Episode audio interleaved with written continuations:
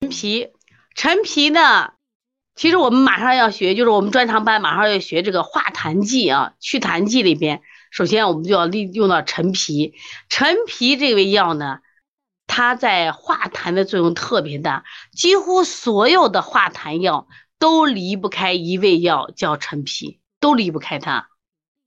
陈皮呢，我们又叫广陈皮，广陈皮，这就是我们说这个。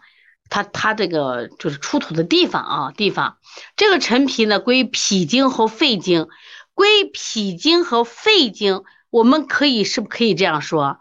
这是培土生金的嘛？既可以健脾，又可以什么呀？养肺，又可以润肺，所以陈皮就体现了培土生金，这是一对母子关系的啊。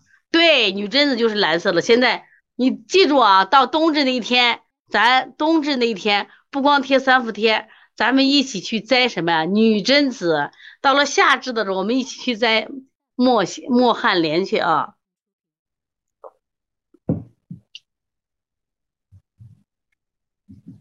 这不是冬至也快到了吗？这冬至还有一个月到了，然后记住啊，咱们去摘去。他白天不让，摘咱晚上偷偷摘去。家里买个那猪肝啊，其实这个是非常好的。他本来在路边也不要了。来，我们来看一下陈皮啊，陈皮理气健脾，燥湿化痰。注意，陈皮它跟半夏有点像，跟半夏有点像。注意啊，它为什么？它治湿痰寒痰。你注意啊，跟半夏一样，湿痰寒痰。它可不治不是治热痰的啊，把这搞清楚。所以陈皮这个药呢，可以治疗脾胃的气滞。比如我肚子胀，我们泡点陈皮水；肚子胀泡点陈皮水，为什么？脘腹胀满。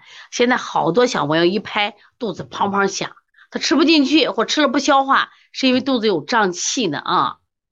这个仁爱本草养生堂问问题，说他孩子六岁，平常症状是先喉咙干。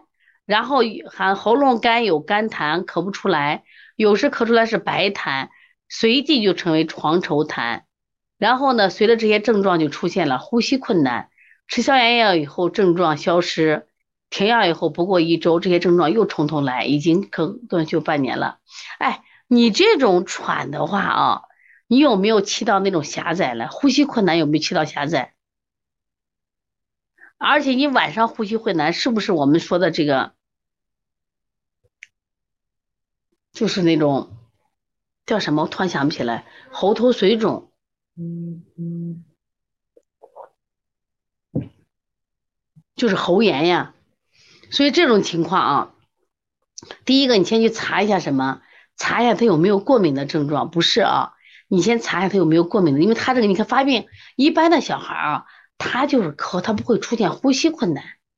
你现在出现了呼吸困难，呼吸困难，我就考虑他气道，他气道这种狭窄，一种是先天狭窄，一种是啥诱因，诱因的话，它会导致气道的这种痉挛，痉挛才能出现呼吸困难，要不然怎么能出现呼吸困难呢？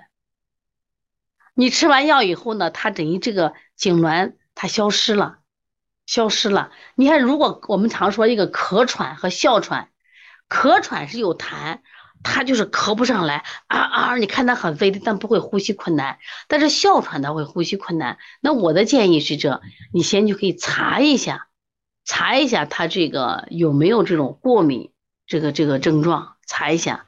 第二，刚才我们说，你看这些止咳平喘的药里边啊，咱别的不说呀，像日常的杏仁呀，这个我们说的紫苏籽啊，是不是？这些呢，其实你都给孩子可以吃上。实际上它都是除了我们说它它起到这个止咳平喘降气以外，它本身也是对这个肺呢有这个调理作用的啊。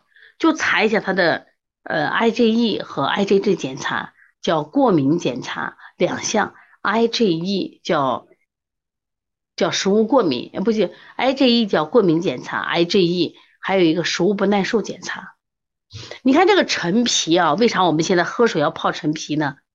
它可以干什么？治疗脾胃的气滞、湿阻的脘腹胀满，还有食少的吐泻、不想吃饭，或者说呕吐或腹泻。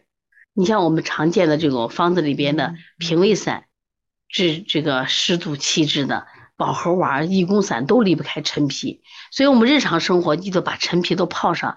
现在人啊，运动量太少了，所以吃的又多，慢慢脾胃都差了，导致什么呀？这个脾胃气滞，陈皮吃上。另外，它还有能治呕吐恶逆。咱们今天重点讲的是，它能治寒痰、湿痰，跟半夏是一样的，别用反了啊！它可不治热痰啊。